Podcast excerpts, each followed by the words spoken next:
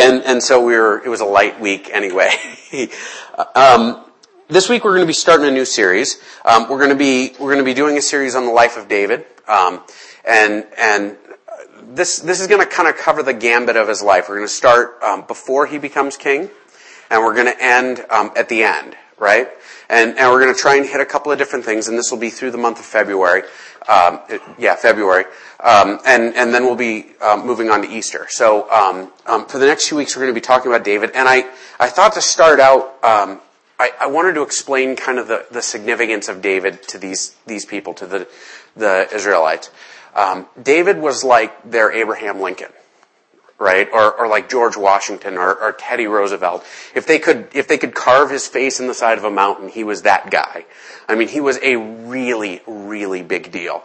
And, and David was the quintessential like action hero, um, of his time, right? I, am I'm, I'm talking the guy who, um, if there was a challenge to be faced, he knocked it down and stomped on it right? Like he, he was that guy. He was the guy that, that stood up and fought when nobody else would. Um, he was the guy that, that never backed down from a challenge. He was, he was, he was a man, right? Like manly man. Um, like me. Thanks for laughing at that. Um, and, and, and, um, in our culture, I think we get sort of mixed message regarding what men ought to be. And a big part of what we're going to be looking at here is what is it, you know, how does, how does the life of David teach us about what men ought to be? Um, um, ladies, I'll, I'll talk about things that relate to you as well. Don't worry. Um, but, but I really wanted to focus, you know, for the next few weeks on this topic. What, what does God expect out of men, right?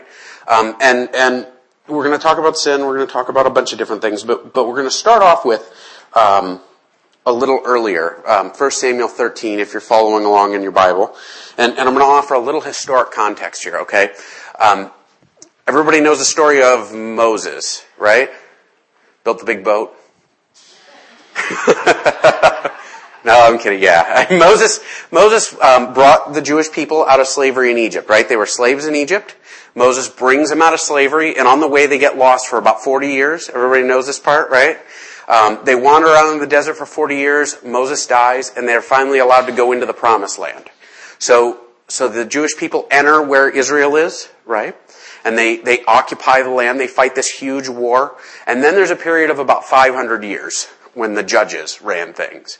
Um, and and what that was was where they didn't have a king. They were tribes based on like descendancy from one of the twelve, um, you know, Joseph's twelve brothers. Um, and so they were, there were tribes, and they lived in this area.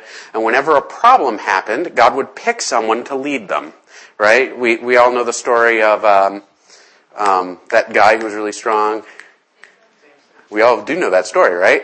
Um, Samson, um, Samson was one of the judges. What, what was going on then was the Phil- Philistines, I almost said Philippines, the Philistines had occupied the land and they, um, Samson's job was to chase them off, right? Or Deborah was one of the judges and she, she led the army for a little while, um, um, against, against Israel's enemies at the time. And so, so there was this period where it was sort of like chaotic.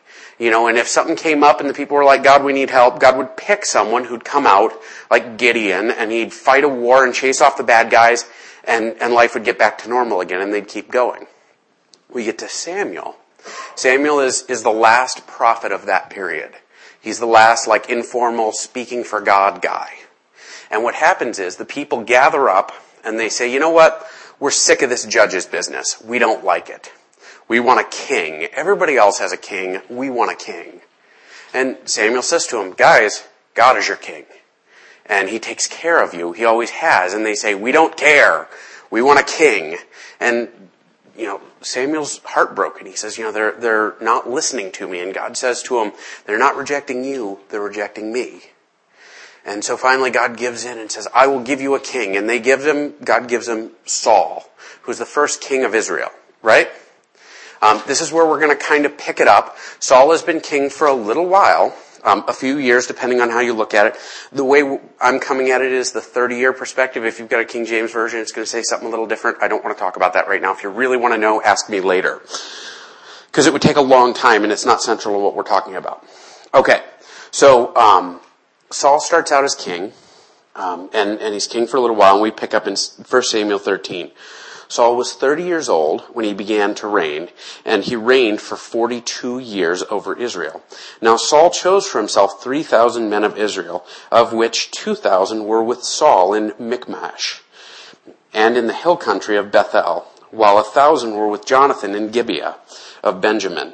And he sent away the rest of the people, each to his tent. Jonathan smote the garrison of the Philistines that was in Gibeah, and the Philistines heard of it. Then Saul blew a trumpet throughout the land, saying, Let the Hebrews hear. All Israel heard the news that Saul had smitten the garrison of the Philistines, and also that Israel had become odious to the Philistines. The people were then summoned to Saul at Gilgal. Okay, so here's what's going on. They're occupied, right? This, this land, they've got Philistines everywhere and they've set up garrisons. Garrisons are a little like forts. And these forts, they would keep small parts of the army, and if there were problems, the garrison would send out soldiers and they'd beat up whoever was causing the problems and they'd come back, right? Sometimes they'd go on raids. They would show up in the neighboring villages and they'd burn it down and take whatever they wanted and they'd go home. Um, and, and this is not a really pleasant way to live, right? Like if guys from down in Fort Benton came up here every once in a while and burned down a house and stole your cows or whatever, um, that would be a problem, right? And so, um, um, what Saul does is he gathers up a group of men and he says, "We're going to go out and we're going to we're going to do some fighting." And and specifically, his son um, Jonathan gathers up a thousand men and they hit one of these garrisons. Have any of you guys seen that movie Braveheart? The first battle in Braveheart um, is, is against a garrison. That to give you some mental perspective, it's sort of an outpost fort, and and they go and they they hit this garrison and they kill the soldiers who are there and they kill the governor for the area and and um, you know they win right? So it's a yay moment, but the Philistines get ticked off, right? So Saul sends out a message, hey guys, we started a fight, everybody needs to come help. And, and so he starts gathering up the army and they go to Gilgal. Now, if you read the whole book of Samuel, which we don't have time for today, I'd recommend it on your own, um, you'd learn that Gilgal has a religious significance. It's the place where Saul was when he became king, right? Samuel came along, he made Saul king in Gilgal. And every year, Saul would go back to Gilgal, he would hang out for seven days, and then Samuel would do a sacrifice. And it was a part of this religious observance. It was expected of Saul. Um, and he would do it every year, right? The, the text implies that this is a regular occurrence. And so the army comes to Saul while he's there waiting for this religious occurrence, like participating in this, in this observance. Everybody with me? Now, the Philistines assemble to fight with Israel 30,000 chariots and 6,000 horsemen, and the people like the sand which is on the seashore in abundance. And they came up and camped in Michmash, east of Bethaven. I'm going to show a map in a second to give you some perspective, but 60,000 or 30,000 chariots, right? They're a little like the tanks of the era.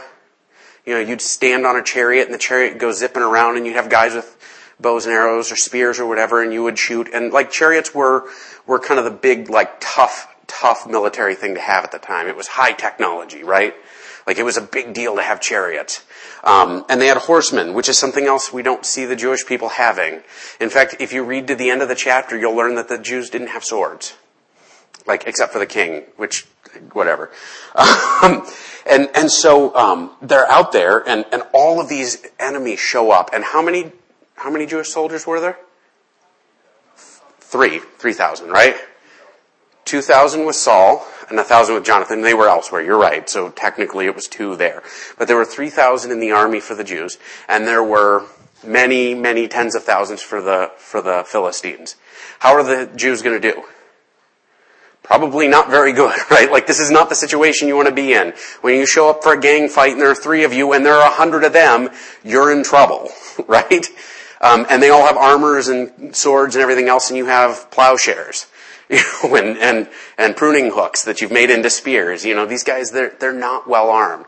So they're there and they're a little nervous. Um, when the men of Israel saw that they were in a strait, the people were hard pressed. Then the people hid themselves in caves, in thickets, in cliffs, in cellars, and in pits. So they see all tens of thousands of the Philistines show up and a bunch of the Jews are like, have a good day. And they take off. So that 3,000 diminishes noticeably. And what's Saul doing? Is he planning? No, he's waiting for a religious ceremony. He's hanging out and waiting for God. Um, how'd you like to be in that spot? All right, guys, let's go fight. Wait, hold on. We gotta wait for Samuel to get here. And Samuel's old as dirt at this point. So they're waiting for an old man to show up and, and it's, it's gotta be intimidating, right? I mean, I mean, how many folks like waiting when there's something to be taken care of? Or when there's, you know, a threat out there that's gotta be dealt with? How many y'all like hanging out and waiting? It's, it's not a fun prospect, right? But it's what he's been commanded to do. Um, so he's in this spot, people start running away, and actually it goes so far as to say, also, some of the Hebrews crossed the Jordan into the land of Gad and Gilead. But as for Saul, he was still in Gilgal, and the people followed him with trembling. So, his army has literally left the country in some instances. it's a little like, you know, the enemy shows up and you run to Canada. No, he'd never do that.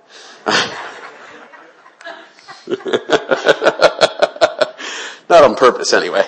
Um, and and the guys who are left are afraid, and they're all like, "Hey, you know, we're to lose." In fact, we find out that Saul is down to 600 guys. If you read to the end of the chapter, he's got 600 guys left with him. They're in trouble, right? Not a little bit of trouble, a lot of trouble. Um, here's my map. Okay, so to give you some perspective, Gilgal is on the top left. See the top left would be my left, your right. the top right, and then um, the place where the Philistine army is is that blue P, right? And actually, when we go on, it says that the Philistines sent out raiding parties. So they said, you know what? There's no army here to fight us. Let's just go and burn the place down. And so they send raiding parties in every direction, which is what the blue arrows are, and they start burning villages and pillaging as punishment for what Saul did. And you know why they can do that? because they got six or 30,000 chariots and 6,000 horsemen and lots and lots of soldiers. They can, right? And while this is going on, what's Saul doing? Waiting for a religious ceremony. He's waiting. Um, eventually they end up parking on either side of a, a, gorge and their armies are there like all, you know, what, 1500 Jews that are left and thousands and thousands of the enemy. And it goes very well for the Jewish people. But not for today. Um, now he waited seven days according to the appointed time set by Samuel, but Samuel did not come to Gilgal, and the people were scattering from him. So Saul said, bring me the burnt offerings and the peace offering, and he offered the burnt offering. He says, you know what? I am about sick of waiting for this guy. I'm going to do the ceremony, and then we're going to go fight. Right? Because his, his army's leaving. What else is he going to do? He can't fight them by himself. Although, if you go to the end of the chapter, he doesn't do very much at all. His son goes and fights them by himself and does really well. And they end up winning because his son goes charging into the enemy camp by himself, which makes sense. He was one of the only two guys with swords. Um, but but it goes very well for him. And so like like what Saul is doing is here is he's being nervous because he thinks I have to do this, right? This is my job. I need to take care of it. So he takes and he disobeys his direction. His direction is wait seven days, which he's been doing for years. Wait seven days. Samuel will come and he'll offer a sacrifice. And he says, you know, no time, I'm doing it. Because we gotta make God happy before we go fight. Can you make God happy by doing the wrong thing? Guess where this story is going? Um, as soon as he finished offering the burnt offering, behold, Samuel came, and Saul went out to meet him and greet him. Saul finds out now they've showed up before he can make a fellowship offering. So he's made an offering to make God happy, and he's supposed to make an offering to say, I'm in community with you, God, and God sends his prophet then. Stop him, he's not in community with me. We're not on the same team because he disobeyed. He did a wrong thing. It was a very simple wrong thing. Does it seem like a big deal?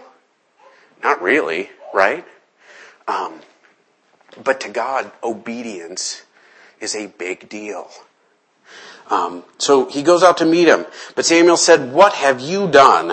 Saul said, Because I saw that the people were scattering from me, and that you did not come within the appropriate days, appointed days, and that the Philistines were assembling at Michmash. Therefore I said, Now the Philistines will come down against me at Gilgal, and I have not asked the favor of the Lord. So I forced myself to offer burnt offerings. so whose fault is it? It's Samuel's, because he didn't get there fast enough, right? It's the army's fault because they're deserting. It's, uh, let's see, people deserting, you didn't show up. The Philistines' fault because they're going to come kill us all, right?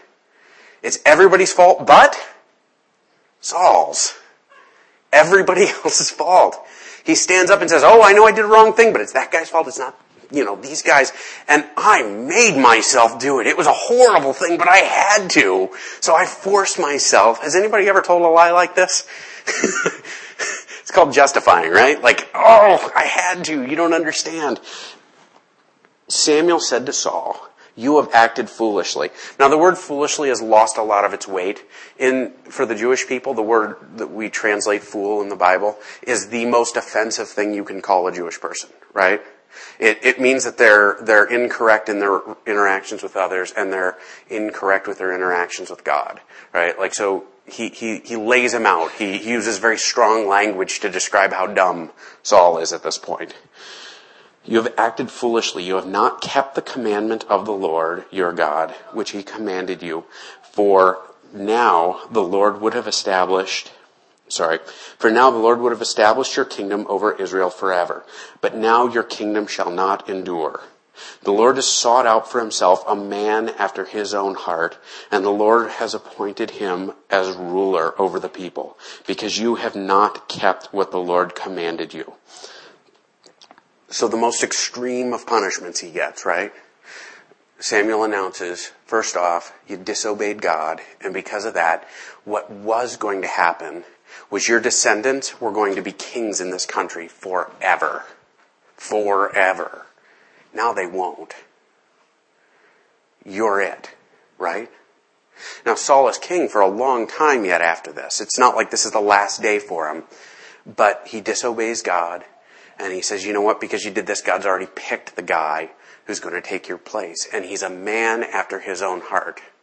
This is the key phrase here, right? It is one of the only times in the Bible when you see a person like labeled a man after God's own heart.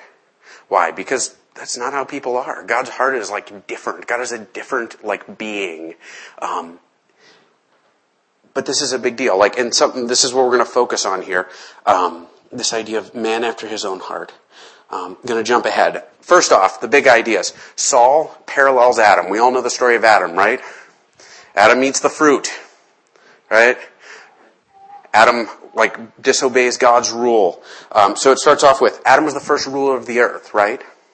Because, because he was created, he was by himself. He named the animals, which shows that he's in command. He would, you know, he was the ruler over the earth, the same way that Saul was the first ruler over the king, you know, the people of Israel. So we have our first parallel. Second one, he disobeys one of God's commands. God gives Adam one command, right? You had one thing to do, and he blows it, right? And same thing happens with Saul. Um, neither owns up. When Adam, right? When Adam is caught by God, God says, what did you do? And he says, that woman that you gave me made me eat the fruit, right? Whose fault is it? It's Adam's fault. Who does he blame? Everyone else. I, he, so we have a parallel here. The other thing is, um, Adam would have lived forever. People were not designed to die right? I'll give you a little bit of immediate proof for this. How many of you guys have had somebody close to you die and it feels like the wrong thing happened? This shouldn't be this way, right? It's because in our very nature, in our design, is eternity. Um, and when things don't last forever, it hurts because it's not the way it's supposed to be. Um, and so, whereas Adam would have lived forever and reigned over the earth forever, the same thing is true of Saul. Saul's descendants would have been kings forever. And actually, we find this with David, right? Um, the other big idea here is we see that um, David and Jesus parallel. Um, and there's a whole mess of times where Jesus is referred to as David, right? Um, amongst other things, first off, when David um, David hits a point where God says to him, he says, listen, I, I love you, David, and every, every king in Israel will be one of your descendants from here on out. Every one. It's the promise. It's called the Davidic covenant for the really technical word, right? But it's God's agreement with David. Every one of your descendants will be a king here. And that would have been Saul's, but it's not. In the same way as rulership and eternal, this eternal rulership would have been Adam's and would have been Saul's, it's David and then Jesus, right? Um, everybody get that? It was a little confusing. um, Secondly, David is referred to as a man after God's own heart, and we find the same thing is true of Jesus, right? Jesus lives his life as a man who's passionately in love with the world and in love with God, and he lives out God's commands in a way that's that's energetic, that's that's exciting, that's like hardcore through and through, right? And um, so we see this man after God's own heart. Um, we're going to talk a little bit about the two fa- two of the faces of manhood in the series that we're going through. Where there are four faces of manhood. We're going to talk about two of them um, as to how God designed men to be. Um, and I want to before I jump into that, I got a passage here. This is um, Romans uh, chapter five, verses twelve through twenty-one. I'm not going to read the whole thing, but I'm going to pick out bits here. Um, what Paul, who wrote this letter, is talking about. Paul is talking about how um, what we see in Adam and what we see in Jesus. Okay, um, therefore, as sin, just ah, I'm going to blow it right out of the gate. Therefore, just as through one man sin entered the world, and death through sin, so death spread to all men because all men sinned. Um, so he starts out in verse 12 saying, "Hey, through one guy, Adam, death entered the world." Right? Um, for until the law, sin was in the world, but sin was not given power um, when there is no law. Therefore, death reigned from Adam to Moses, even though those who had never sinned in the likeness of the offense of Adam, who has a type of him who was to come. That was really confusing. What he's saying is, um, between Adam and Moses, there wasn't any commandments to break, but people still died for sin right? Because sin was there regardless of whether or not there are rules, because sin is built into us. All of us, sorry guys, we're all sinful through and through, we're stuck. Um, Nevertheless, I'm sorry, but the free gift is not like the transgression. For if by the transgression of the one many died, much more did the grace of God and the gift by the grace of the one man, Jesus Christ, abound to the many. The gift is not like that which came through the one who sinned, for on the one hand judgment arose from one transgression, resulting in condemnation. But on the other hand, the free gift arose from the many transgressions, resulting in justification. So he's comparing Adam and Jesus, right? He says, listen, Adam commits one sin, sin goes out and infects everybody, right? Whereas with Jesus, all of this sin prompts God to send Jesus to die and take punishment for us so we can be forgiven. Everybody with me? This Adam Jesus, Adam Jesus. This is a recurring parallel thing that's built into the New Testament.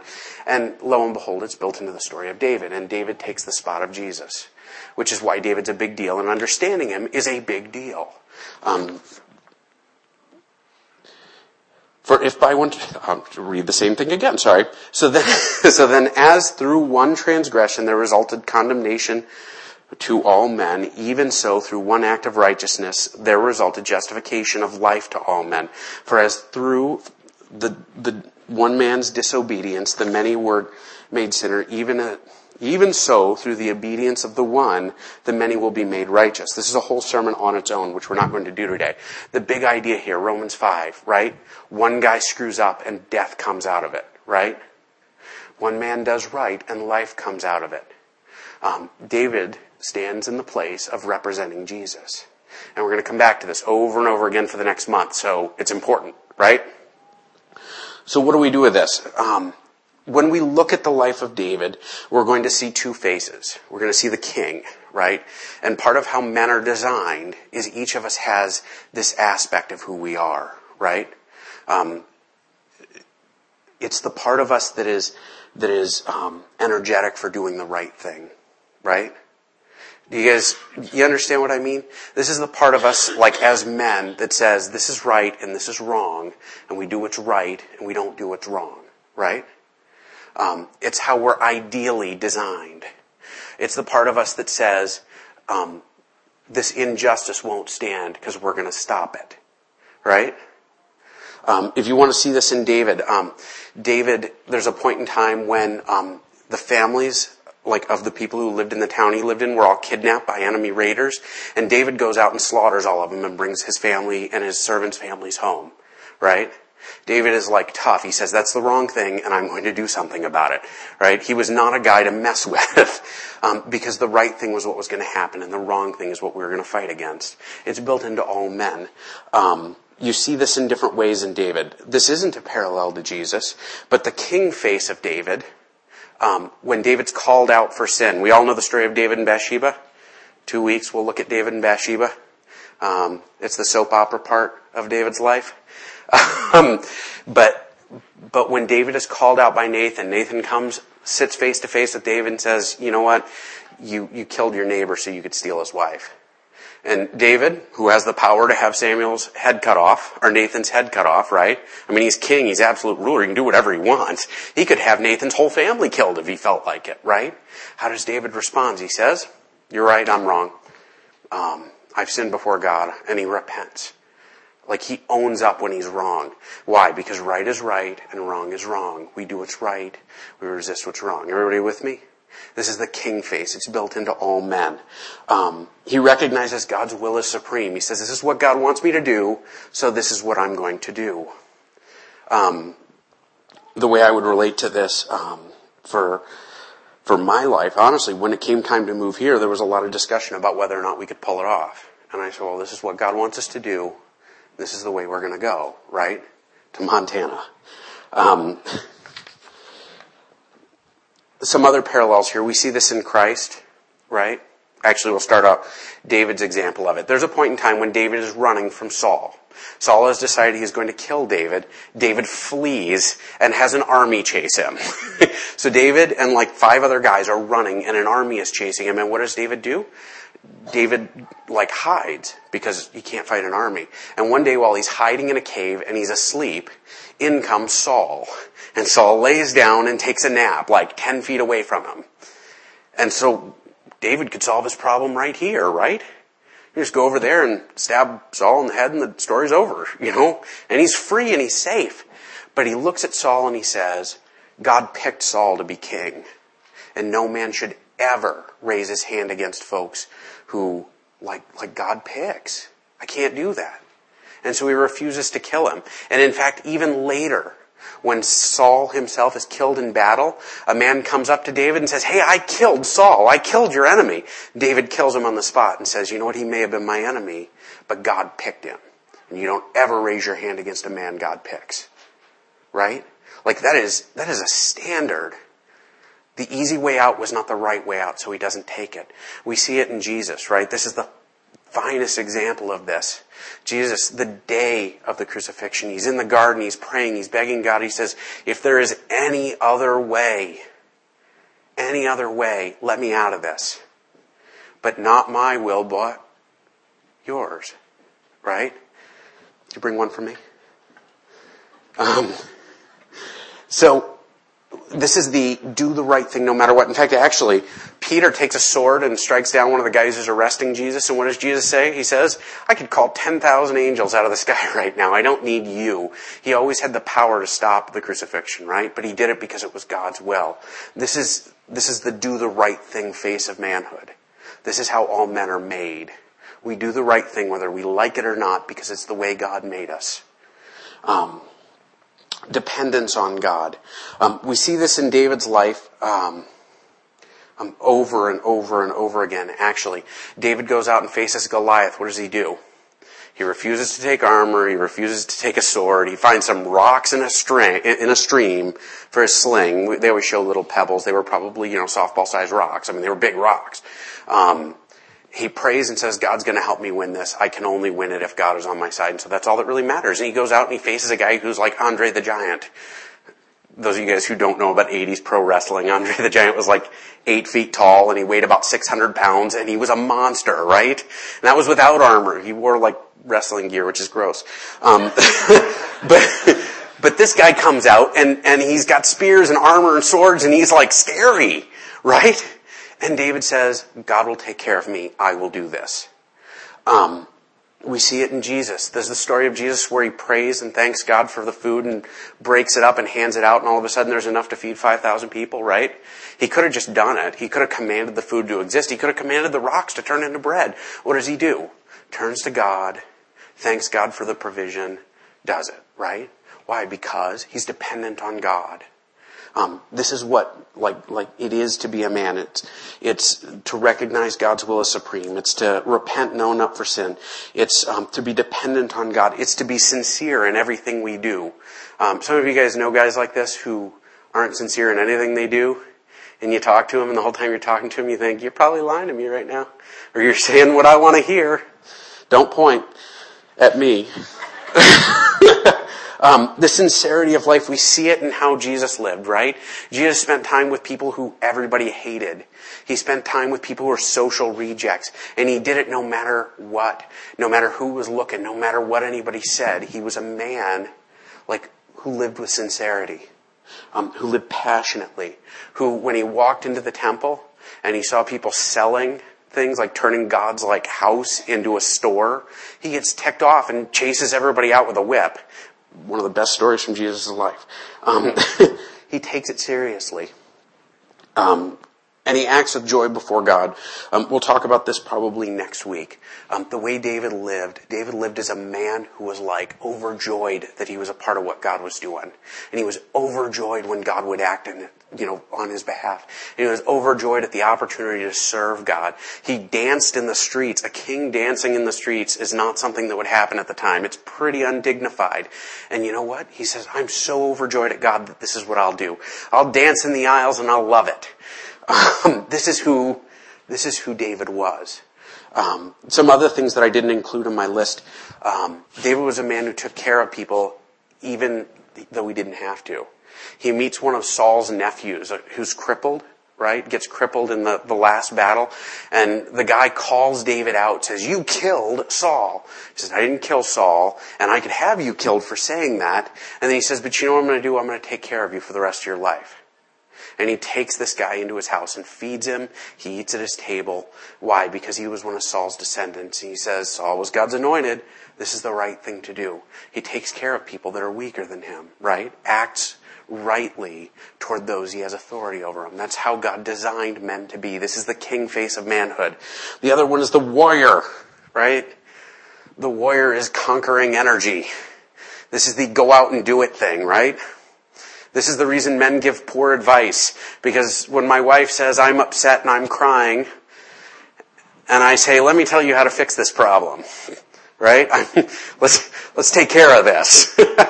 this is the, the part of us that wants to do things, that wants to get it done. Um, this is the part, like, like you see this in David because he's devoted to honoring God even when it doesn't make sense. David who goes out to fight. David who, who stands up to the, the bullies of the world, really, to Goliath. Um, we see this with Jesus when Jesus encounters a man who says, you know what all these miracles you're performing? Evil spirit. Probably a demon. And he says, you know what all these miracles I'm performing? They're done by the Holy Spirit.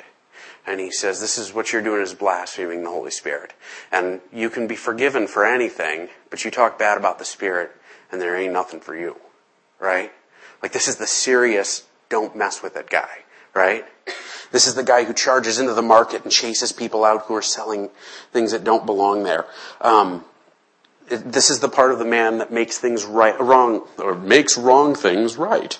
Say that right or it comes out wrong. This is the doer. The doer the warrior in us responds to the king, right? Like if I don't have standards by which I live, then the warrior part of me can destroy everything I come near, right? Or can run away to Canada. So I don't have to face things down because it's easier, right? Like, like real men stand up and take care of business and we take care of business according to standards of right and wrong. So I'll do right by you because this is the way it has to be. I'll defend the weak because this is the way it has to be. This is the guy who follows the rules, the guy that makes it happen. Everybody with me? Um, these two phases, how does this play out? First off, it provides us a model. Um, as men, it provides us a model for how to execute manhood, right? Um, be righteous, do right based on your righteousness. Um, in a more simple sense, this is about imitating Christ. David was a man after his own, after God's own heart because he cared more about doing God's deal than anything else. Um, and this is what we're called to be. Um, admittedly we're sinful, right? So we're going to fail sometimes. But this is what we're called to be. It can only be accomplished by grace. God helps us. We don't do it on our own. Um, and God searches for people like this. There's a spot in the prophets that says, um, "For the eyes of the Lord move to and fro throughout the earth, looking for a man whose heart is completely His." Right? Like God looks for men whose hearts belong to Him, and He looks for people who belong to Him. Um, we're going to see a lot of this as it relates to how we deal with sin, how we deal with joy, how we deal with the end of our lives, how we deal with everything over the next few weeks. Um, the big application and the big thing I want you to walk away with today is, where's my heart at? Right? Is my heart more concerned about me? Or am I devoted to what God wants from me? Is my heart more concerned with my pride and, and my possession and these things? Or is my heart focused on like following through with God's deal? Um, men in particular, um, where is my heart? Do I live by standards? Do I take care of the people who need to be taken care of? Do I do the right thing even when I don't want to do the right thing? Do I admit that I'm wrong even when I don't want to admit that I'm wrong? Um, am I living up to this standard? Am I the man God created be, me to be? Um, and as we call up um, the the musicians and my guys who are doing communion today, um, as as we come forward, which you should do now. not very good at that smooth transition. Um, we're going to be taking the Lord's Supper today, and as we're taking the Lord's Supper, um, look at your heart. What? Oh, communion's back there. Can somebody run grab the communion? How did that happen? oh, I was supposed to do it? I don't remember that. See how that fit with the sermon? um, on the night that Jesus was betrayed, he uh, he instituted the Lord's Supper, and and what the Lord's Supper is, and and everybody who believes in Jesus is welcome to participate in this. If you're saved by the blood of Christ, this is something we're commanded to do, um, and so. um, as we participate in this, look at your heart and ask yourself, oh, let me put that up there and then I'll take that. Um, look in your heart and ask yourself, where am I at before God? Is my heart whole? Do I need to be forgiven? Do I need to be made right again? Um, and remember that Jesus shed his blood for us. Um, and as we drink the, the juice this morning, we drink it remembering that Christ died for us. He shed his blood to make our hearts perfect again.